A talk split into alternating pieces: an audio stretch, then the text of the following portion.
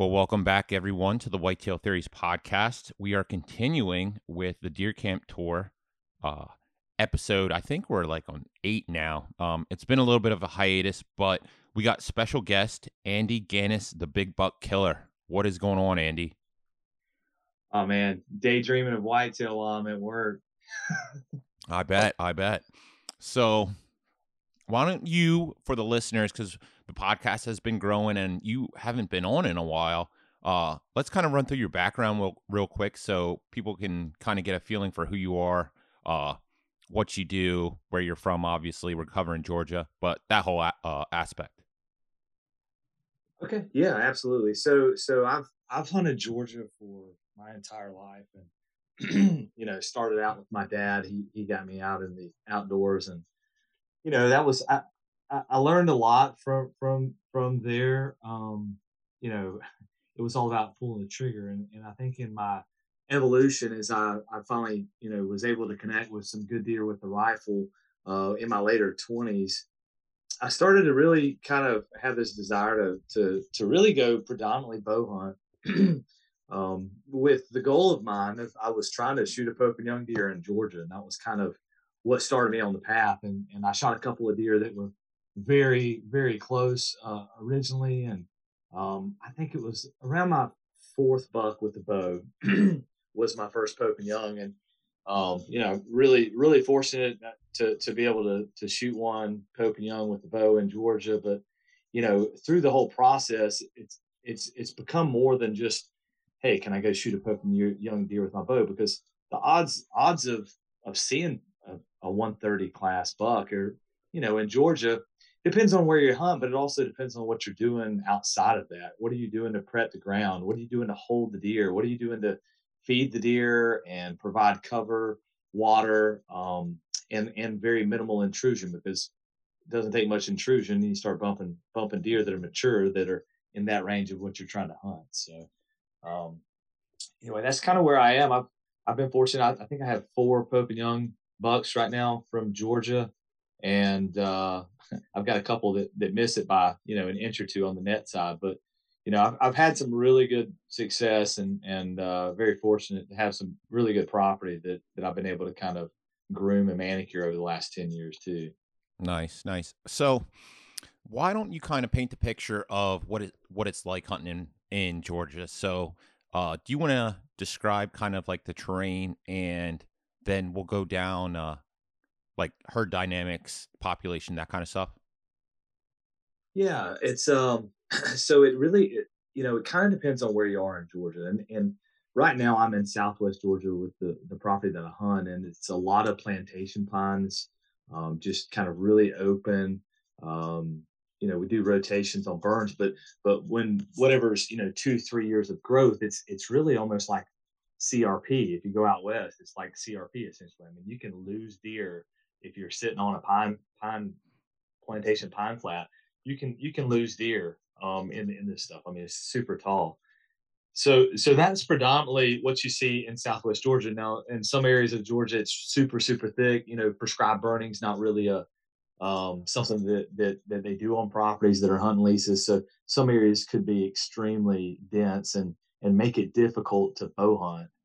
Um, so you got a couple different terrains. Now now where I hunt, I do have a few little rolling hills, nothing like extremely major, but for the most part, most of Georgia and the southern portions all going to be, you know, flatwoods um, until you get southwest and you kind of catch the end of the Appalachians. There, it's it's a little bit of rolling hills too. So that's what I was just about to ask you. I was going to say, are you pretty much right where the Appalachians like kind of tail off?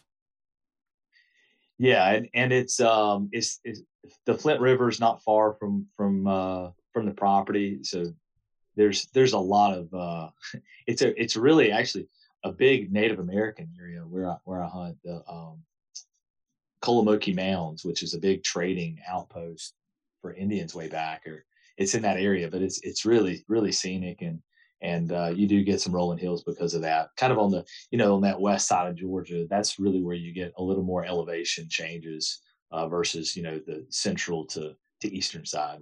Gotcha, gotcha. Okay what is what's the hunting pressure like down there? Um, I know I hear oftentimes people say that their state's just absolutely loaded with pressure, uh, blah blah blah. But um, you always hear that it's different down south. That the deer are, are just super skittish and and super whacked out because of the hunting pressure.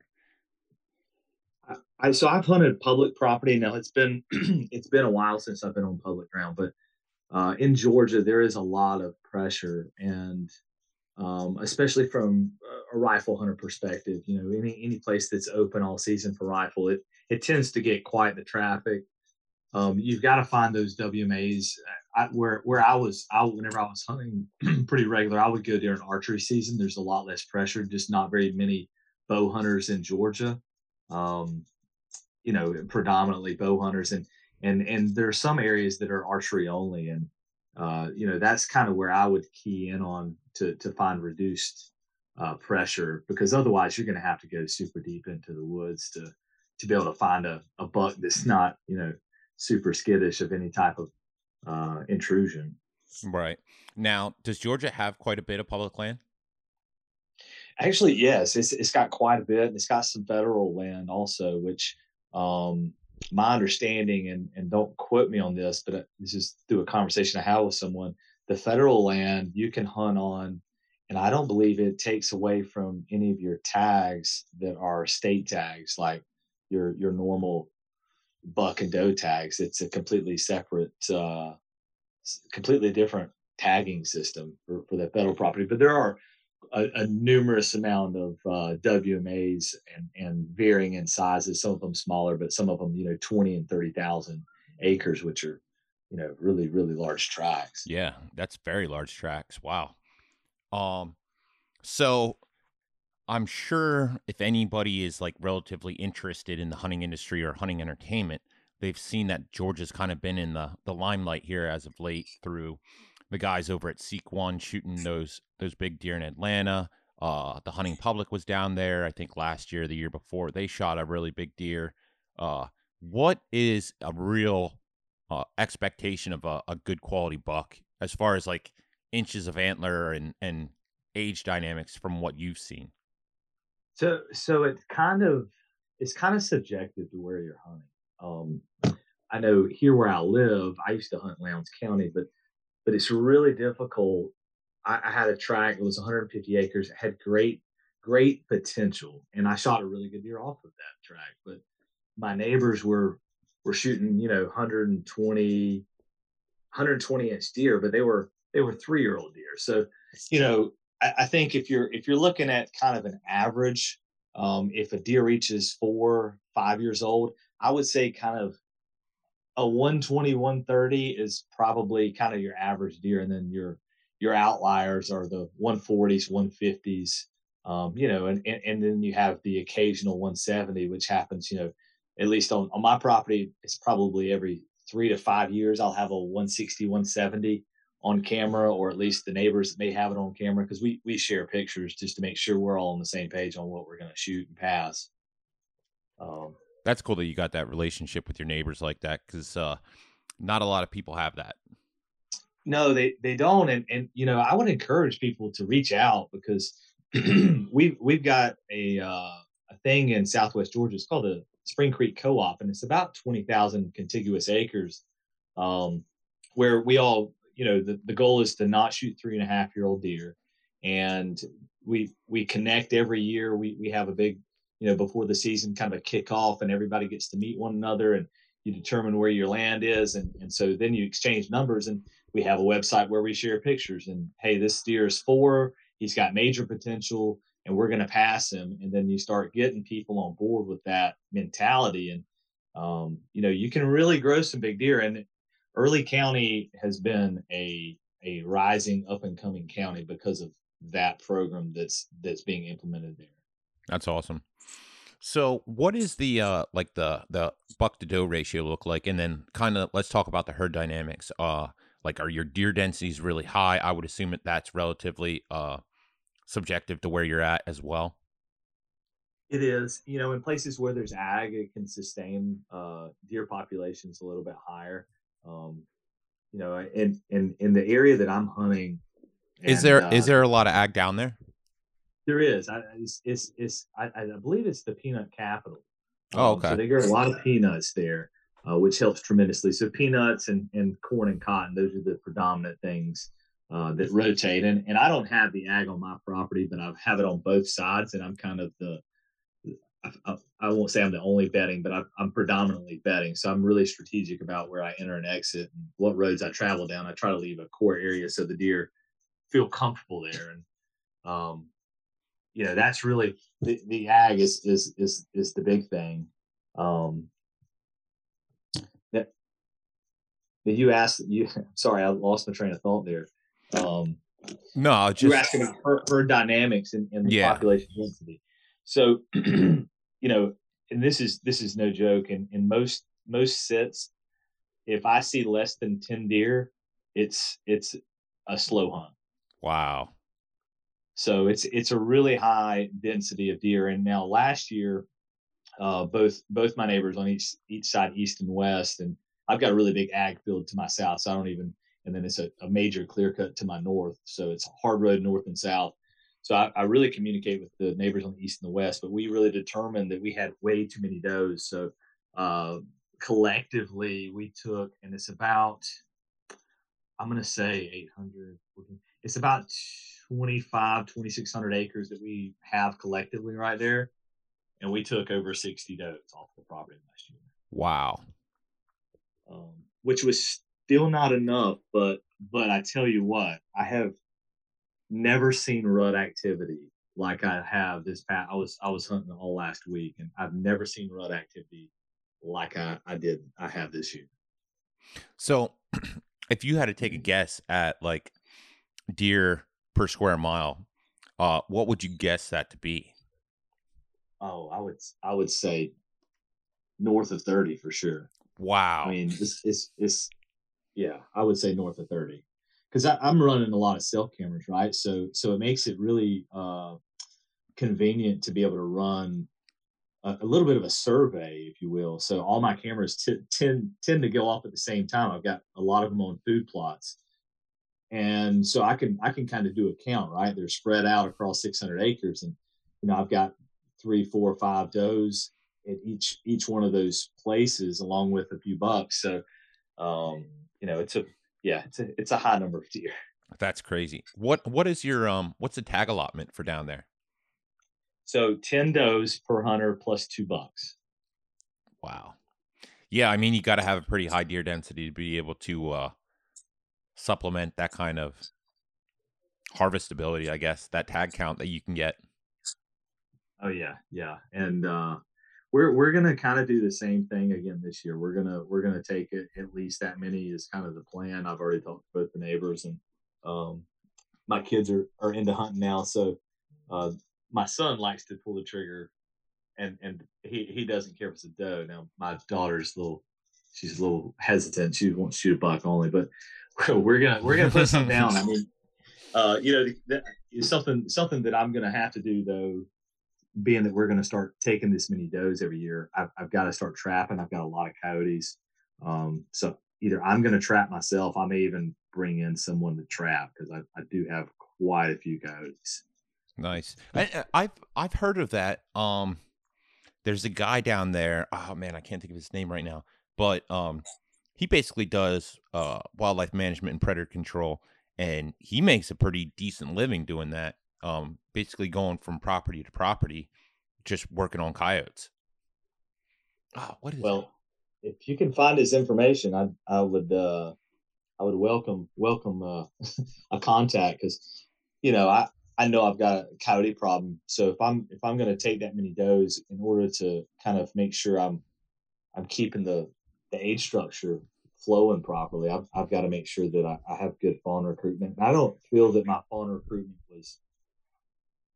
It's tough to it's tough to estimate that. I, I would say probably I, I want to say at least fifty percent, but no more than seventy percent. Kind of in that range would be what I, I feel like I, I was this past year. That's really good. Um, how many twins are you seeing? Um, I, honestly, I didn't have that many twins this year. Now, you know, like last year, year before, I, I can think of numerous times there were twins, and, and even in the last five years, I, I've seen two different triplets. No Mhm. joke, um, which is really rare. But I, I really I, I saw a bunch of singles this year. Now now that doesn't mean could have been a could have been a pair and, and a coyote got one of them. You know. Right, right, or or the, the other one got sick, or who knows. Right. Um, yeah, that's usually a really good indication of herd health. Uh, is how many twins you're having on your property. If you see a doe with a lot of twins, you know that your your habitat is supporting is able to support that that deer number. Um, if you're not seeing a lot of twins, it's usually the the opposite of that, where the, either the habitat can't support it or there's a lot of other mortality, whether it's predator mortality, uh, farming, cars, so on and so forth. Right, right. I, yeah, and I, I feel that the habitat would, would definitely definitely supports a, a large, you know, with the ag, and then you know, there's a lot of lot of a, lot of browse underneath those plantation pines, you know, beggarweed, and uh, we got lespedeza, which is really a really high protein and and uh, legume. So there's a lot of I've got a lot of browse on on on the property. Yeah, that's that's always good. So, Andy, uh, let's kind of transition over here, and let's talk hunting. I know that you've uh, had quite the season. Well, the people around you have had quite the season. Um, your season was potentially a little rough, but let's let's dive into that a little bit.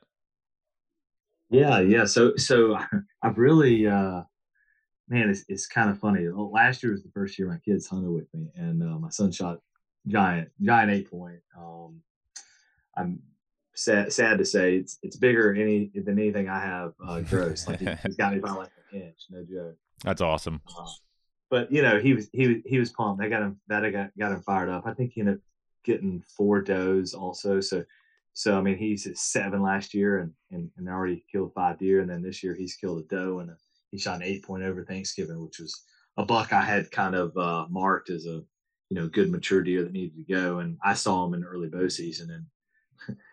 I, started to shoot him, and I, you know, now now the cull bucks, I, have a whole whole different purpose for the cull bucks. Instead of me killing them, it's like, okay, I'm going to pattern the cull buck to go take my son or my daughter to let them shoot it because they get just as excited about it. Right. Um, not that I'm not trying to put them on trophy deer, but you know, I'm trying to explain all this to them so they can kind of understand. Hey, well, that's a deer that you know is is mature. He's old. Let's shoot him. And if we see a mature deer now, like my daughter, we I, I tried to put her on one, and she actually missed missed an eight point. It was mature at like 200 yards, but we we passed on an, an eight point and a 10 point before we saw that deer.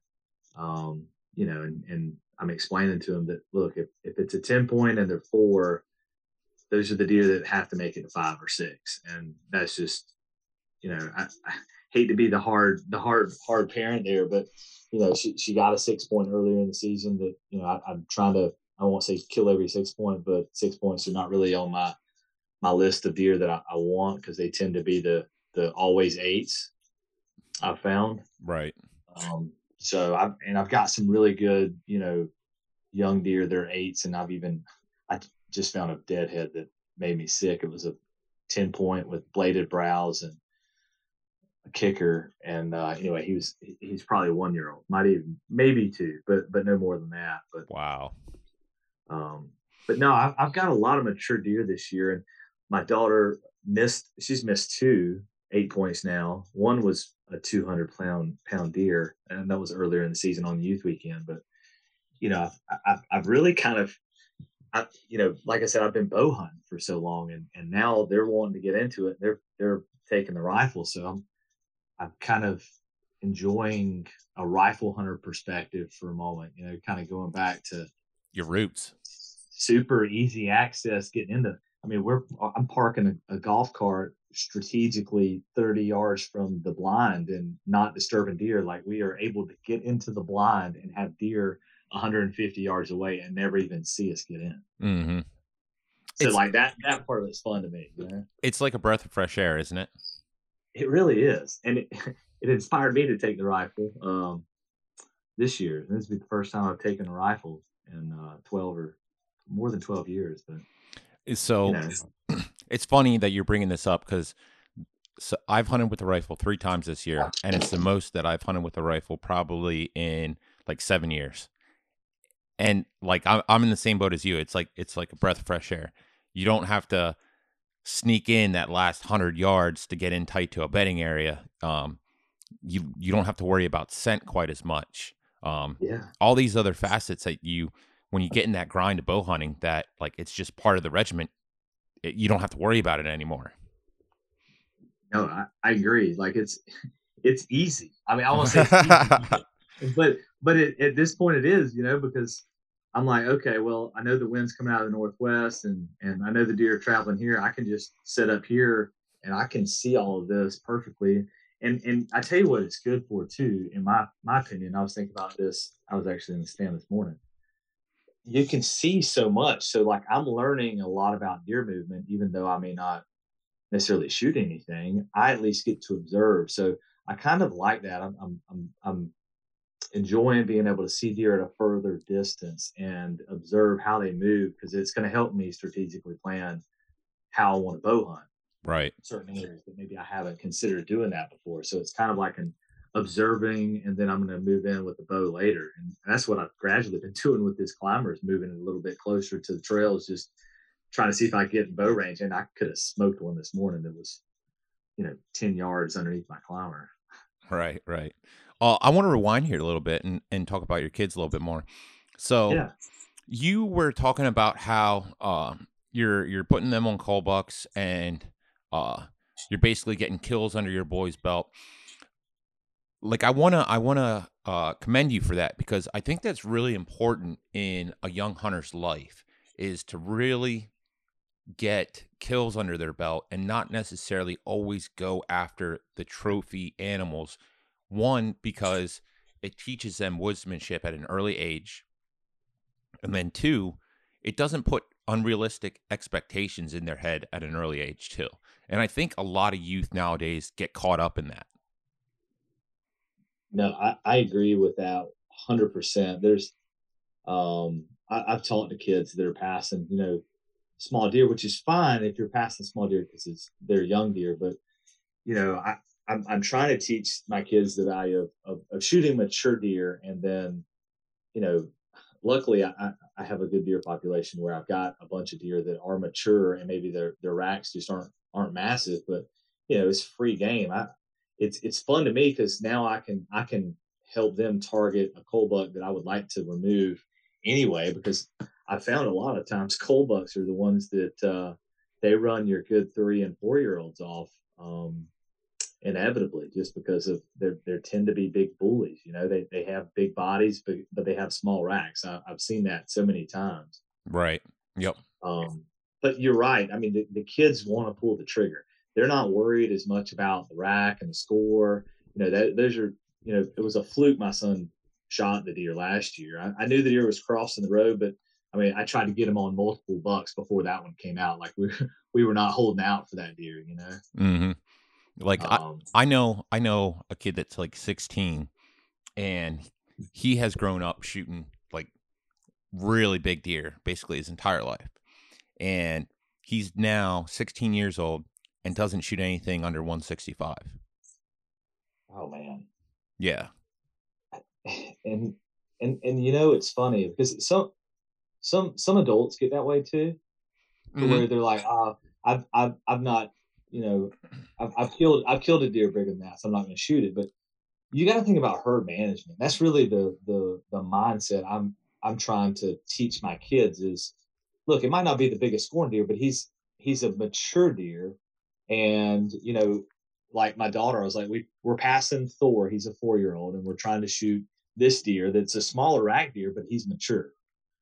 You know, if and, and that's you can get is a kid can get just as much enjoyment out of that. But but you if you're if you're just going to set an inch level of what you're going to kill, you're going to end up having a, a deer population that's unbalanced, or or your mature deer are going to stay there and they're never going to be the desirable rack size because they're going to stay there and they're going to grow old and be dominant over all the other deer.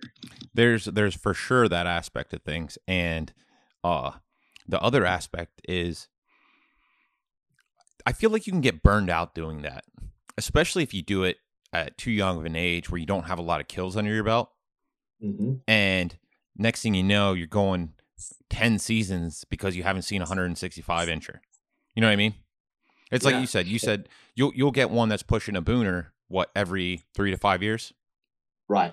and that that's, in my opinion, if if you set your goal at a booner, that's what you're shooting, right? Something that's close to a booner. Mhm. That's got to be really hard to do, and potentially not take the joy out of hunting. You know what I mean?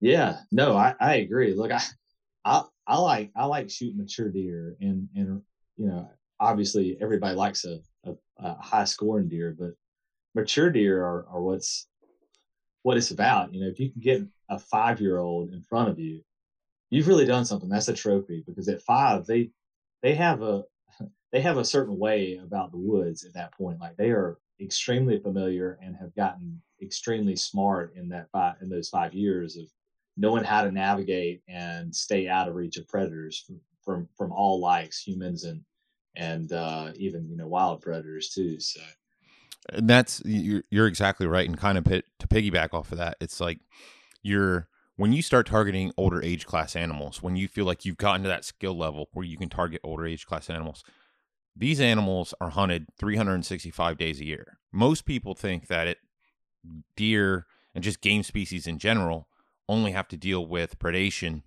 when hunting season comes around. But that's not really the case, obviously. I, I mean, they're getting hunted by bears, by wolves, by coyotes. I mean, you name it.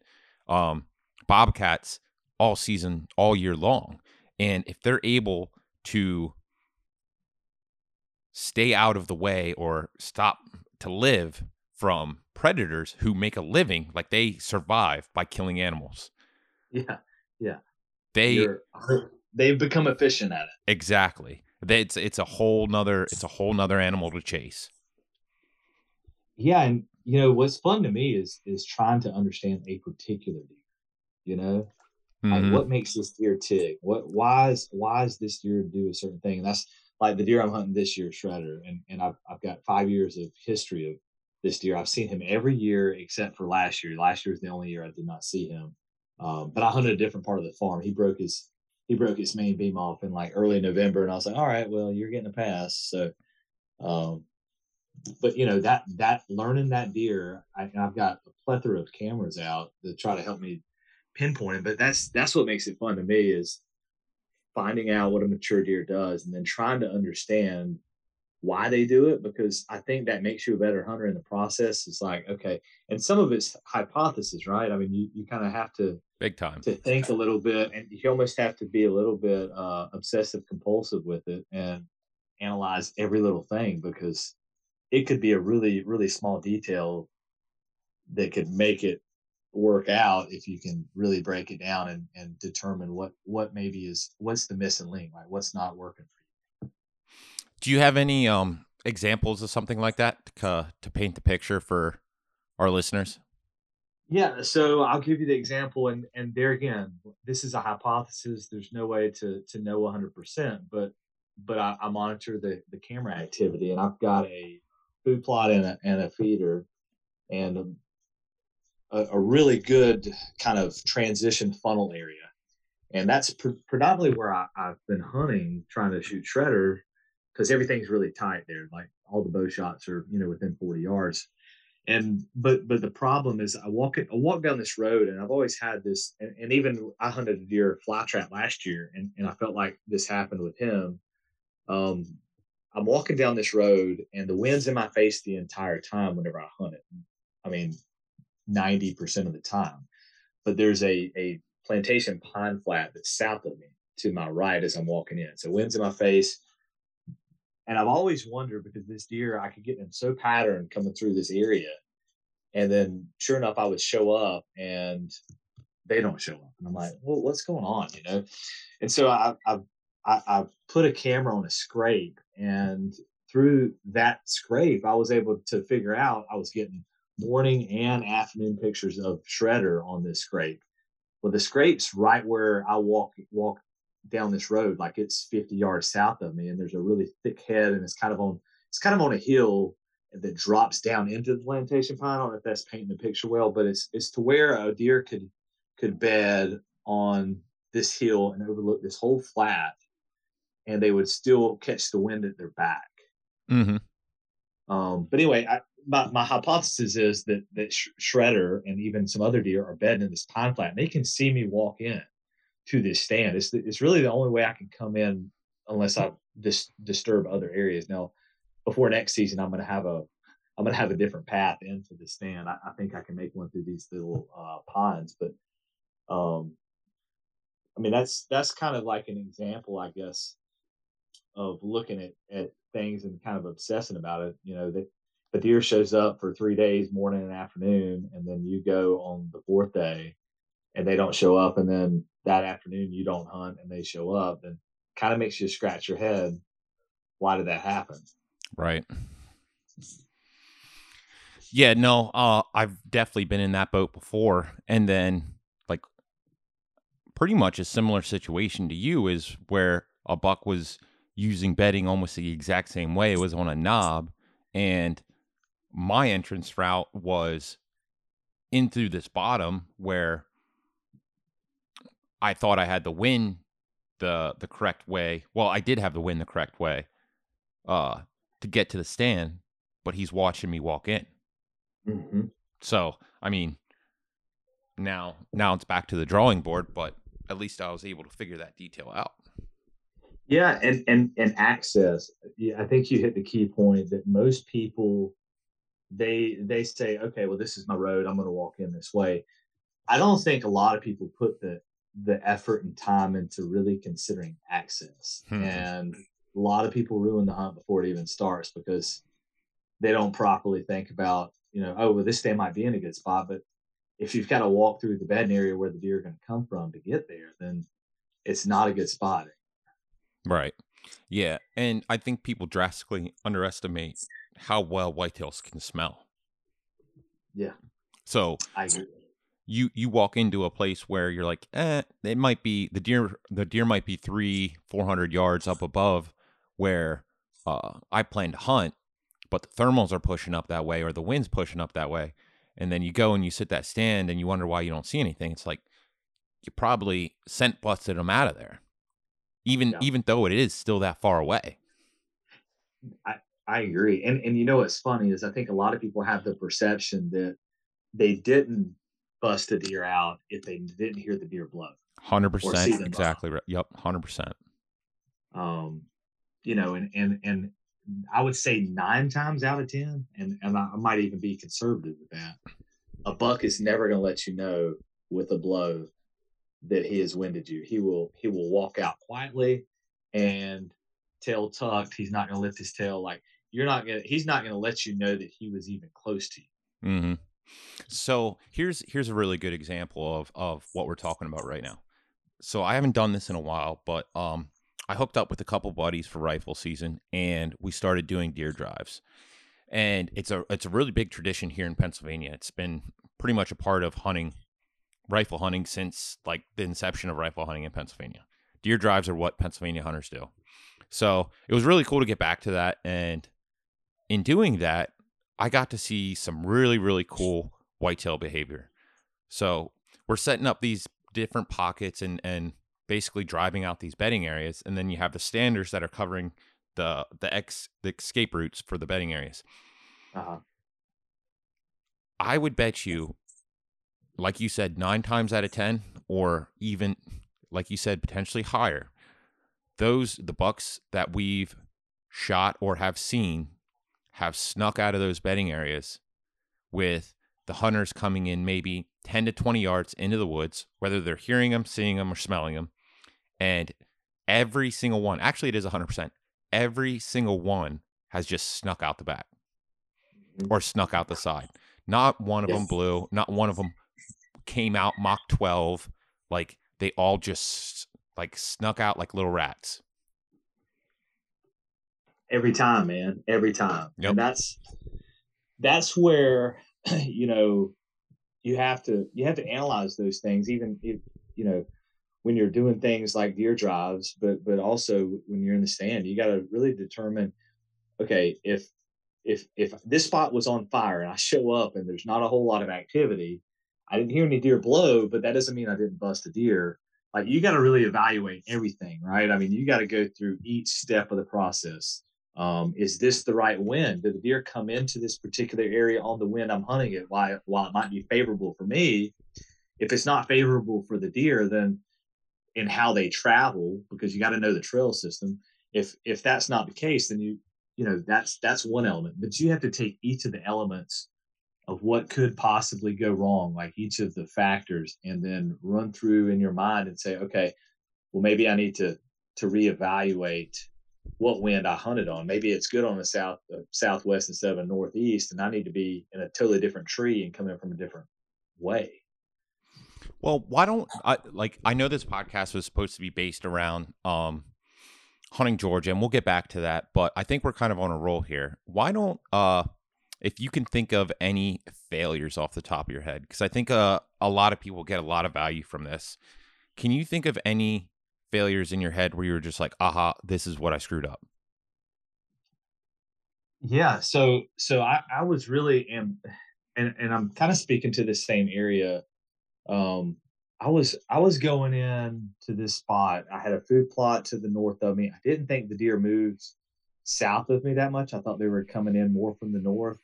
And I hung a stand, put a food plot in, and I was hunting it on like a northwest wind, thinking I wasn't really messing anything up. And I was coming in from this back road um, instead of from the north and, and so I guess my point is like I, my approach was so wrong. Like I would have fantastic activity on this food plot until I started hunting. And I would notice that the first first hunt would always be good, right? And and then the second hunt got a little less, and third hunt got a little less. And I started noticing the deer that were coming were actually coming from from kind of a downwind position. And I think I think over time, my my traffic of walking in from that direction, I was crossing over their trails. The wind was blowing back into their face, so I ended up scrapping that entire area. Like I've got, I, I say I scrapped. I scrapped it for two years. I now have an enclosed blind there on this food plot to be able to, you know, hunt with my kids and not have wind really be an issue. But,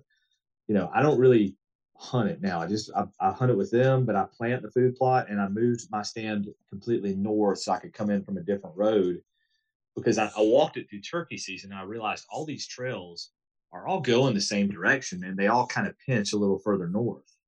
So they pinched where I was, but they had another pinch point. So I just basically moved to a different pinch where I had better access. I could play a, a, a northeast wind, um, which is you know when they would they would want to move in that was favorable because they would be moving into the bedding area with the wind in their face. Gotcha if that makes sense. And I'm coming in from the west with the wind in my face. So theoretically, you know, I there's never a perfect stand setup. I, I I have to per se sacrifice a little bit on this spot, but I've I've got a trail that comes out, I mean, directly southwest of me, which is downwind. Most of the trails are straight south or even to the east, but this one trail I, I per se sacrificed it. I, I think it I think I screwed up with fly trap last year um, he was just, I think he caught my wind one day, and and that was kind of the last time he ever came to that area. Mm-hmm. Um, but you know, it's it's it's the best stand option I have. I still see a ton of deer in there. I try to play it a little more for an east wind, and then then the wind doesn't really. I don't sacrifice that trail, but but I have gone in there on northeast simply because it's it's not a high traffic trail, but deer do come down that trail occasionally. So I've I've definitely done almost I I actually I can think of two scenarios where I've done that exact same thing where you you miss the basically in, in like in my scenario they they do a big j hook in how they enter um, this oak flat and from where i thought they were coming from bedding i thought it was more of a a straight line but uh with that straight line like how i did my hypothesis I thought that they would be walking into the food source uh with the wind ba- basically directly in front of them, like right at their nose, blowing right into them. And that wasn't the case. They actually had the wind blowing into the side at like a cross angle, and they were j hooking sideways into the wind and doing the exact same thing, cutting my trail. And it was the same deal. The the deer activity just decreased and decreased and decreased and the third time that I hunted it, it was relatively no deer activity. And I'm like, well, what the heck's going on? And I think I had like a, a button buck or or a, a family of does. I forget exactly what it was, but they came in that direction, and I'm like, I'm such an idiot. Like, I don't know why I didn't think of that. How often do you see deer entering with the wind directly into them? It honestly not not that often. They do like that that angle, like you're talking about. They like, and I think that gives them a little more of a range to be able to kind of, like you're saying, do the J hook. With that angle of the wind and doing a J hook, they can really encompass a lot larger of an area to kind of scent check before mm-hmm. they enter a certain area. Yeah, um, I totally agree with you. You know, um, that's why, like, I, I try to think about like a straight north wind. A straight north wind to me is one of the most difficult winds to hunt. To me, I, I like a northeast or northwest. I don't find that a lot of a lot of deer activity on a straight north, which I don't get a straight north that often. I mean, most of my stand setups are for northeast because that's predominantly what I have. So some type of easterly wind. Mm-hmm. Um, I've got a few northwest because that's the the other alternate wind that you get. Obviously, early season is a little bit different of an animal, but even early season, I get a lot of northeast. But, um, but yeah, that 45 degree angle, I think they can they can they can encompass a little bit more, and that gives them the ability too to like circle out, circle around, and back. And, you know, if they catch, if they catch, if it's a if it's a scent that that alarms them, then they can they can circle back and almost determine which direction they need to go. So if you've ever seen a deer kind of like catch catch wind of something, they'll walk certain way, like five or ten feet, and they walk back the other way. Mm-hmm. It's I, they're trying to scan to determine, okay, which is is this something moving this way or this way, so so they can determine which way they want to bounce off. Yeah. So I also think, and um, I've heard this. I've heard some other people mention this. I think but when they do that J hook, um, they're not so much worried about directly what's in front of them. And it's like you said, they're scanning a larger area by doing that J hook and getting the wind at multiple different directions, but they're also laying out their exit trail. So yes. when they do that big J hook, they know that they covered that entire area and everything was safe. If something comes in from the front, they can just follow that J hook back out into the bedding area. That's right. That's right. And I think that oftentimes gets overlooked is um, the back trail and, and why deer enter locations based on safety. Yeah, wind wind direction is such a such a key factor. I mean, I I just I talk to a lot of people that are kind of new into to bow hunting, and they're like, "Oh, the wind's the wind's perfect. I can hunt right here in this tree." and I'm not going to have any deer smell me. I'm like, oh, that's that's fantastic. Where are the deer coming from? That's my next question. Where are the deer coming from? Mm-hmm. Oh, they're coming from over here. Okay, so so you're you're hunting this on an unfavorable wind for the deer from the direction they're going to come from. Mm-hmm. You know what I mean? So mm-hmm. so like oh, it's a it's a perfect win for you, but the deer can't do like you're talking about. They can't survey it with the wind. They can't do a J hook from the direction that they would predominantly come from and and I think that's that's another uh, reason I run a lot of cameras. So like, I I don't like to just go typically and hang a stand and hunt it if I'm not familiar with how a deer moves through it. So I'll go and put cameras up, um, like in October whenever they're switching their pattern, um, and I'll put them up in areas that are maybe good activity areas where I'm wanting to understand how deer move through, and I might hang two or three non-cellular cameras with really either a big battery pack or, or some type of battery that's going to last for a while. I'll let that run the entire season. I'll, I'll pull it in, in, late December, and then I, I, I can kind of assess how the movement is. And there's this uh, weather underground. You can look at the historical wind mm-hmm. for dates. So I'll go and check the dates. If there's particular activity that I like on certain days, I'll see what the wind is. So that'll help me determine if I can get into this spot on that wind and where I should put the tree based on that or stand based on that. So Andy and I covered this on the past podcast, and if you haven't listened to it before, I strongly rec- recommend you go back and you listen to it. But um, a lot of it is centered around uh, Andy's uh, trail camera regiment, and he's very methodical, and he pulls a lot of information from his trail camera setups. You throw it into a in, into computer into Excel, right? And you basically log all this information, and by doing that, you're pay you're picking the best times, the best winds, the best weather to hunt relatively each stand location, correct? Based on trail camera data? Yeah, and and the year over year data is really where you can start to build a lot lot better understanding too. So certain areas on on my property are better at different times. So I may have a, a, really hot area in December. I may have a really hot area in September, October, November. So I kind of rotate those around and I can look year over year to be able to determine what the activity level was for that period of a, a week. Like Shredder, for instance, was in in this spot that I've been hunting, I hunted all last week.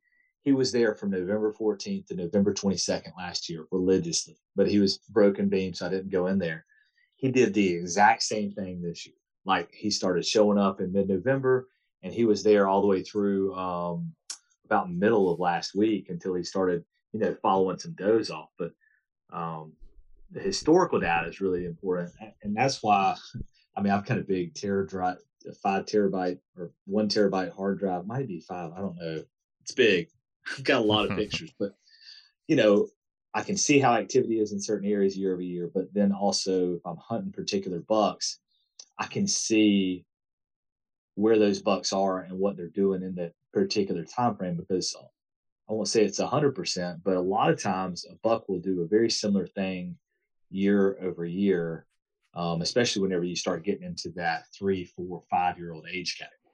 What and I was I was literally just about to tell you or ask you about that. So why do you think it is that mature bucks are doing those habitual things and I would say it's almost you can almost narrow it down when you're looking. Let's say you have five years of data with a particular buck, you can almost narrow it down to the week.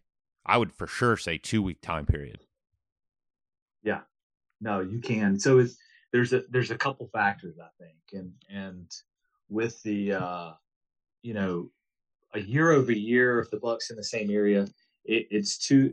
It's a couple of things. One, you know, from three to four, they're really trying to establish what is going to be their core territory. And at four, they're really trying to hold that down. Now, as long as they don't get whipped, then they'll probably carve out a little piece of ground. But, you know, a lot of times you have good four year olds that disappear at five, and it's probably because some other buck pushed them out. So they moved to a completely different area. And that's probably where they're going to start wintering um, and doing the rut activity just because they found an area where they can be dominant or they're not bothered. So that's one reason. And then the the second reason that I think, especially during the the pre rut and the rut, I think it has a lot to do with the does. Does have typically like a really smaller core area, and the mature bucks that have you know been around for a, a, few breeding seasons, they know when a doe comes in. I feel like like clockwork, and so they they go to that first doe, and and they'll they'll stay with her a lot longer that first doe than they will any other doe. And I've seen that on trail camera, which is which is where my hypothesis comes. You know, um, I, I, think it's all like I had a deer. Uh, this has been a, a while ago. It was an eight point, a little small two inch drop tine. Never saw this deer. I saw him from the stand one year. Um, shot, hit him high shoulder, and that was the last of him. I didn't have any pictures of him. And next year, two, I'm talking like a day or two within the day that I shot him last year, he showed up on the camera in that spot. And that was the only picture I had, but he came through because that's typically, I think, when the does in that particular area were coming in. And I think they have a internal clock to be able to kind of know how they're gonna they already have a pattern of okay i'm gonna go to this group of does first this one second these are third and so I think that has a lot to do with a little bit of predictability during the rut, which is such a hard thing to do. You know, because it's pretty sporadic during the rut. You you don't really know where the doe's going to travel, where the buck's going to run them, but you can know what area you need to be in to shoot that particular deer. So, uh, and I 100% agree with you. And I'm going to piggyback and maybe take a little bit further. So, if, if you start breaking down some of these older age class animals that have survived multiple hunting seasons, multiple uh, just seasons of life of being hunted by predators, okay, they get so habitual just to stay alive, right? Their bedding areas are are narrowed down to certain wind directions. Their um their reproduction is narrowed down so that they can be the most efficient, especially as they get older. They want to try to breed as many does as they can uh, with the least amount of cost to them. So, for example, and what I mean by this is okay, you'll see a three year old or a two year old, and he'll be running does just all over the place, right? Well, that takes up a lot of efficiency, that takes up a lot of energy. Those are the deer that are getting like really wore down. By the time that deer makes it to five, six, if he's lucky enough to do that, he's got it narrowed down to a science, right? So it's like Sue is going to be ready October 22nd. Sally is going to be ready uh, uh, Halloween. Uh, Janet's going to be ready on November 12th. And that's basically what he, they do. They just move from one patch to one patch to one mm-hmm. patch, knowing what time they're going to go in.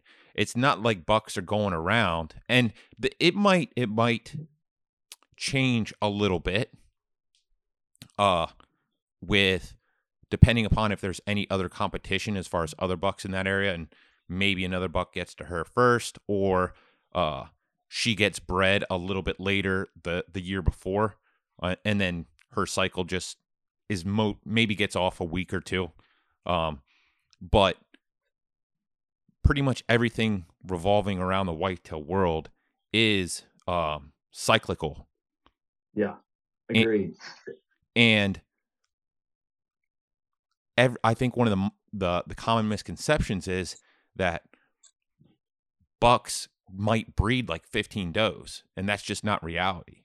Like a buck in a season, depending upon how long that rut goes and how long what the what the deer density is, what the doe density is in that area, he might only breed six does in an entire rut in an, entire season. Yeah. So don't don't think of it as like, well, he's going to be going all over the place, just breeding does, breeding does, breeding does. It it it does the science doesn't support that. It doesn't work that yeah. way.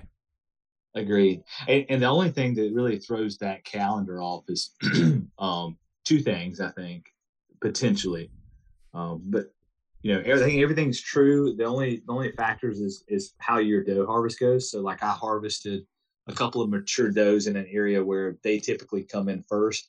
I didn't. I have not had the buck activity in that area that I normally do, and I'm right. pretty sure it's because I probably shot one of the does that come in early. I've not had near the bucks on camera that I typically do in that area. It's this this spot I shot trashy, as a matter of fact.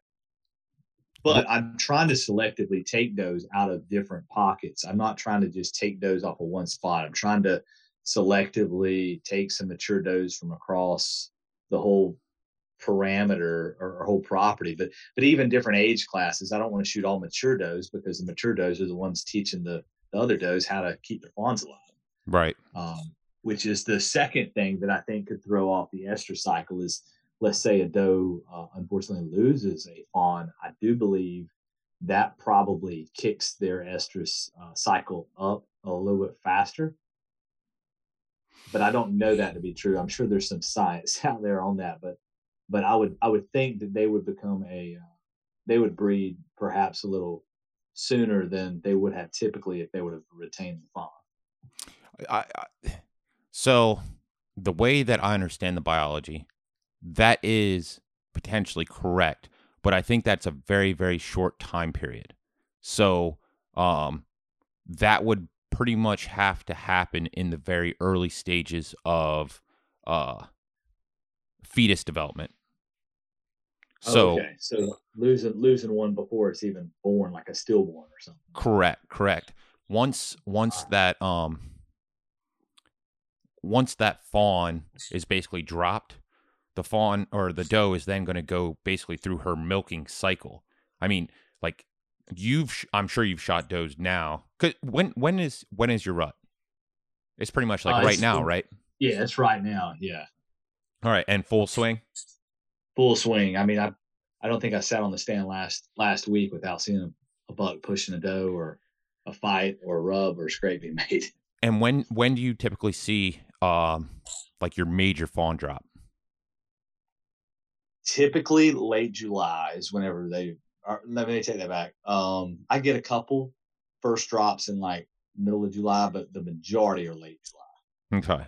So our drop here in Pennsylvania is usually around Memorial Day. You'll start seeing fawns getting dropped maybe a little bit earlier, but then the majority of fawns are getting dropped that first and second week of June.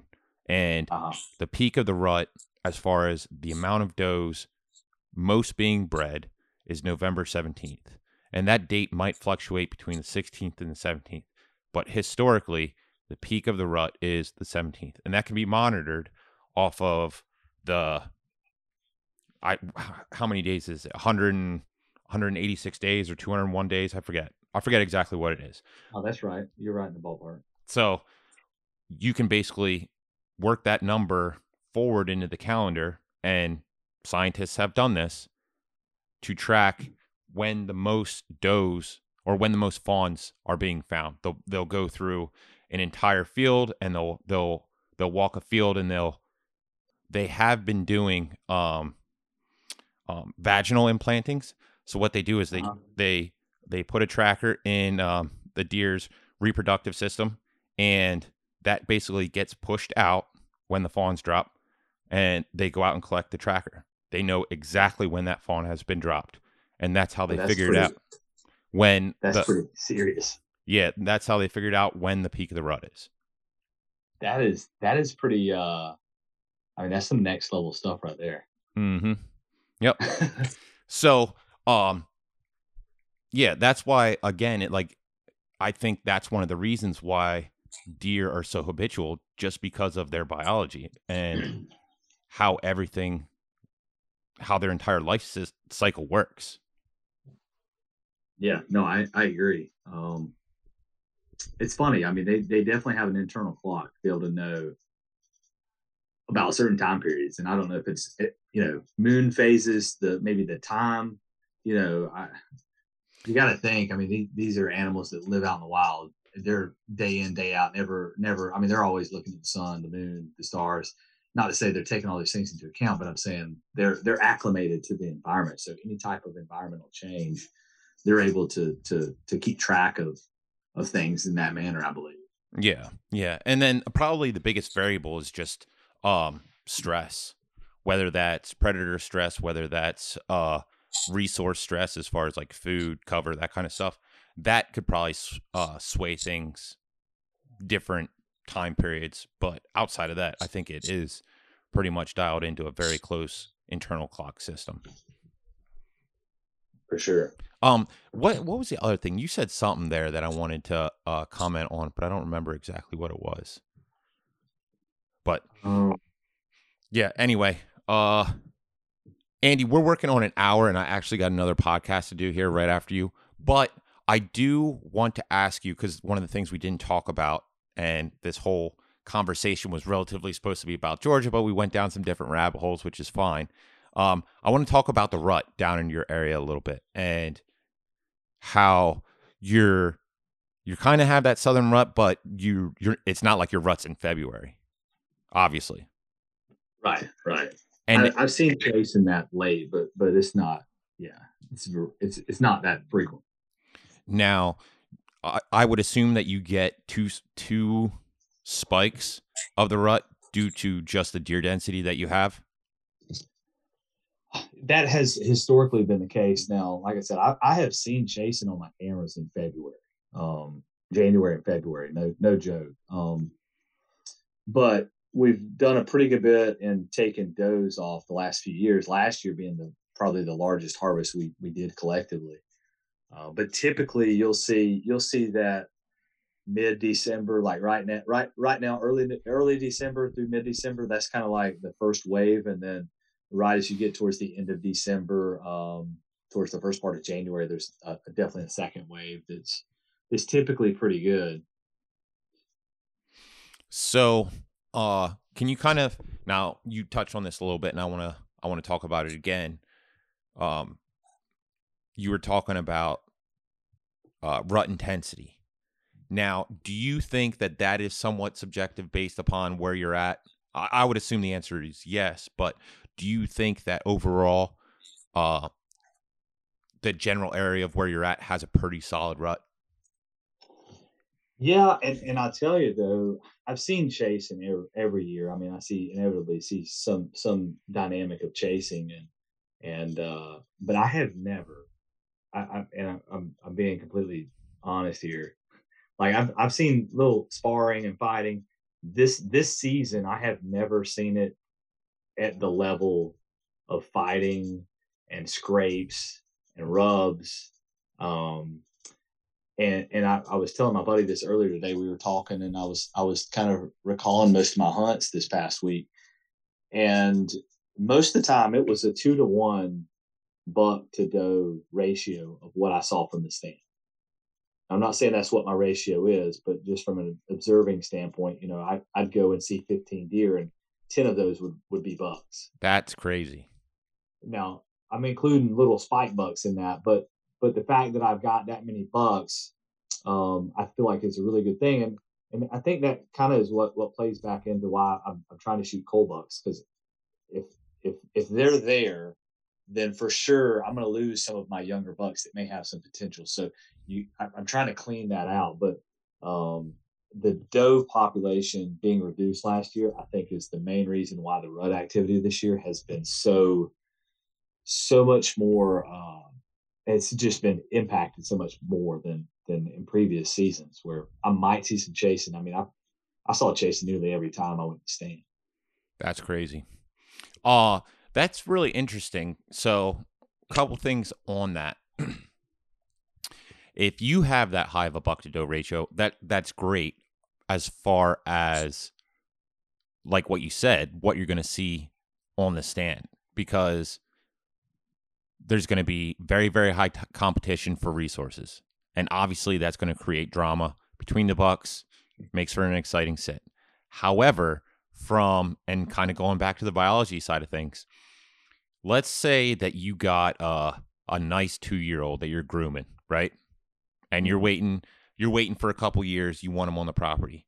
He's got to make it through all the bad boys that are three four five six above him and then Secondly, if he's got really good genetics, more than likely anything that he recreates is not going to be on that property.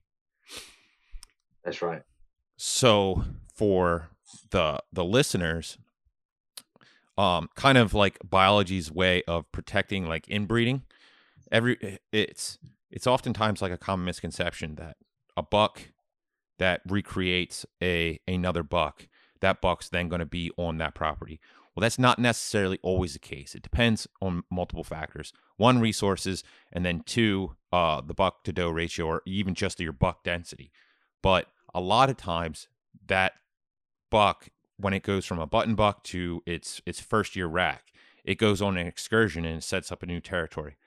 That's so, and that's nature's way that inbreeding and those same genetics aren't being kept in the same area.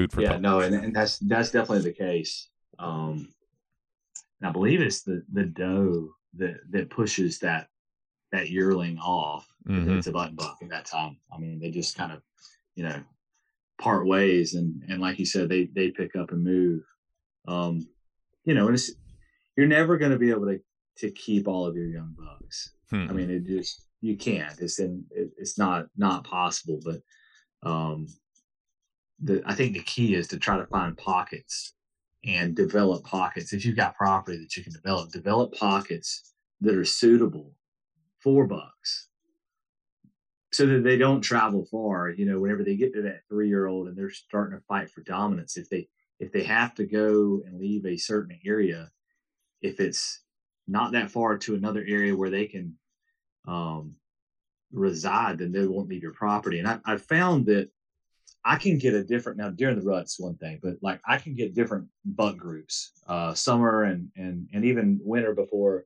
before it gets into the rut. Like there are certain areas that bucks just it's kind of like a an unknown boundary, if you will. Um, I mean, it's not clearly defined, but there is like a, a defined boundary, and, and like different bedding areas, like big bedding areas, I get a totally different set of bucks in one than I would in the other. And I've got about four to five of those. So I can typically get, if I can keep a mature buck in each of those, and that's kind of my plan is to try to monitor each of those areas individually on like a micro level instead of just a macro level. Mm-hmm. That's really where um, I feel like I can I can produce at least a shooter or two a year that that are typically you know what I'm what I'm after just by having those different areas that I develop based on knowing how the bucks coexist together in defined territories, if you will, within your property. Does that make sense? No, that makes total sense. And like kind of I guess to elaborate on that, um think about it like this, right? So Andy's talking about creating micro habitats basically to sustain various buck populations or various pockets of bucks that they don't have to totally intermingle intermingle. And it's more so that like all right this buck's got his house this buck's got his house. Now if you're doing that and potentially you're doing that with your neighbors or you have that kind of dynamic across a relatively somewhat sizable board you can be really really successful keeping those those younger deer around. Now back to like the the button buck slash spike story if that buck only has to travel a half a mile to basically set up its territory that is 100% within the realm that you're going to see that deer again at some point or another whether it's during the rut whether it's during the post rut or whether it's during late season and you happen to have the root the the food sources a half mile is absolutely nothing for uh, a buck to travel for those three resources Oh yeah, for sure.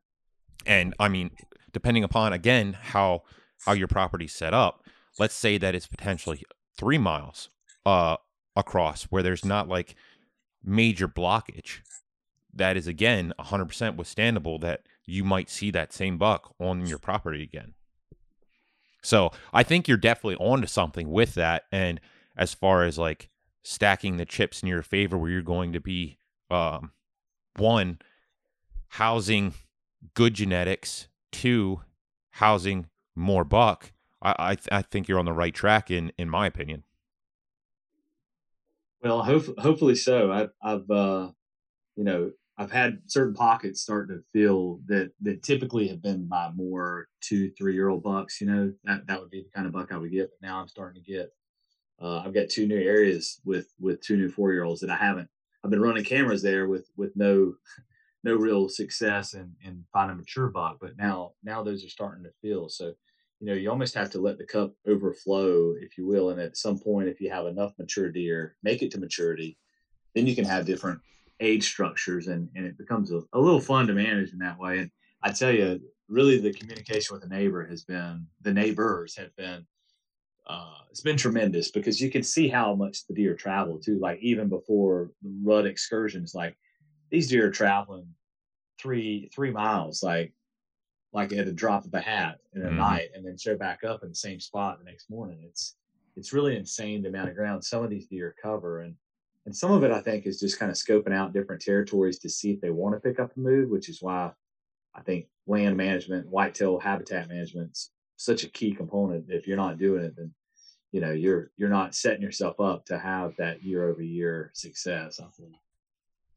Yeah, yeah, I would agree with you, and at least at least thinking about it and trying to do something for sure. That's right. So, uh, let's wrap up here, Andy. Um, I really appreciate you hopping on the podcast. Where can the listeners get in contact with you if they want to talk land management, if they want to talk bucks, if they want to talk um, potentially uh, hypothesis on how to kill a buck, uh, trail camera strategies, that whole deal? Yeah, no, I, I would I, I, look. I, I love talking strategies and and seeing aerial properties of of uh, places and trying to help people hone in on one. So um, I'm on Instagram at, at Andy Ganas. Um, and then I've also got a Facebook page that I'm kind of posting deer hunt stuff on. It's at Andy Ganas also.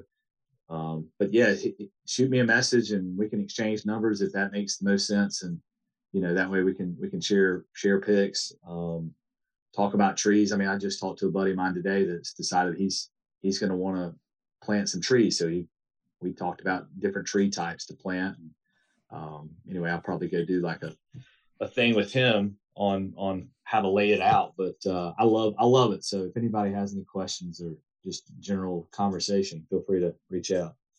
Yeah, and I'll make sure I have Andy's uh, socials in the show notes. Uh, we got to hop on and do another panel um, interview here sometime when the season starts winding down.